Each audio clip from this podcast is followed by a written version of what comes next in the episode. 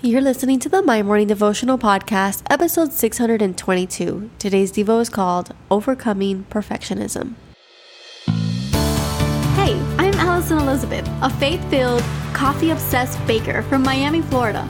As my dreams widened and my to do list got longer, I found it harder to find devotional time. After seeing many people struggle to do the same, I set out to produce a five minute daily dose of heaven. This is the My Morning Devotional Podcast.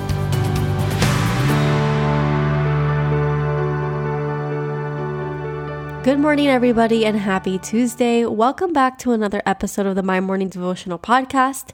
I just wanted to apologize in advance. I caught a cold this weekend, so I sound a little bit stuffy and nasally. So just bear with me as we get through these next couple of devotionals over the next couple of days. And I thank you in advance. Now, if today is your first day tuning in, welcome. My name is Ali, and what we do here is pray together every day, Monday through Friday this is our five minute daily dose of heaven.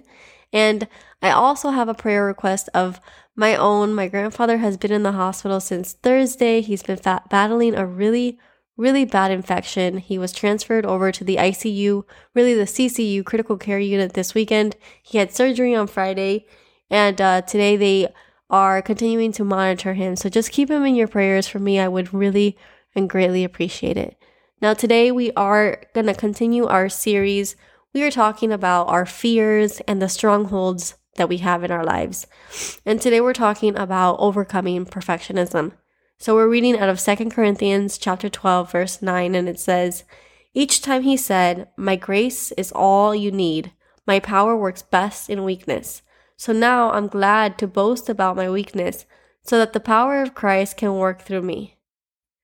Now, this verse has freedom in it because it allows us to understand that we do not need to live in a stronghold of perfection. We do not need to have that need of perfection, that need of control to loom over us and to prevent us from walking in the grace of God and in all that He has for us.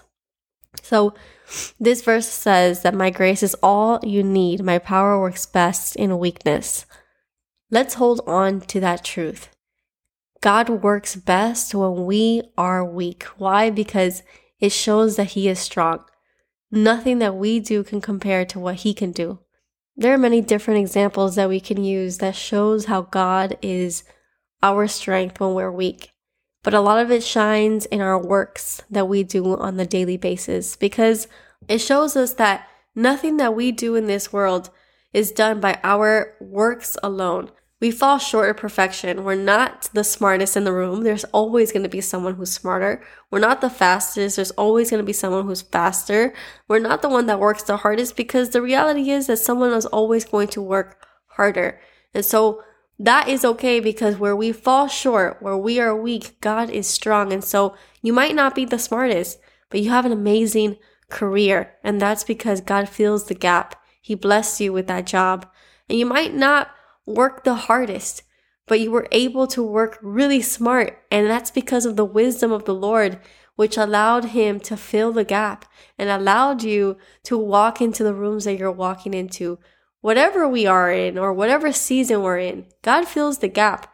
And when we're weak, he is strong. And so the need for us to be perfect, the need for us to have control, that stronghold that we hold on to, we should let that go.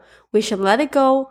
We should give it to God because He's the only one that can fill the gap. He's the only one that's the smartest in the room.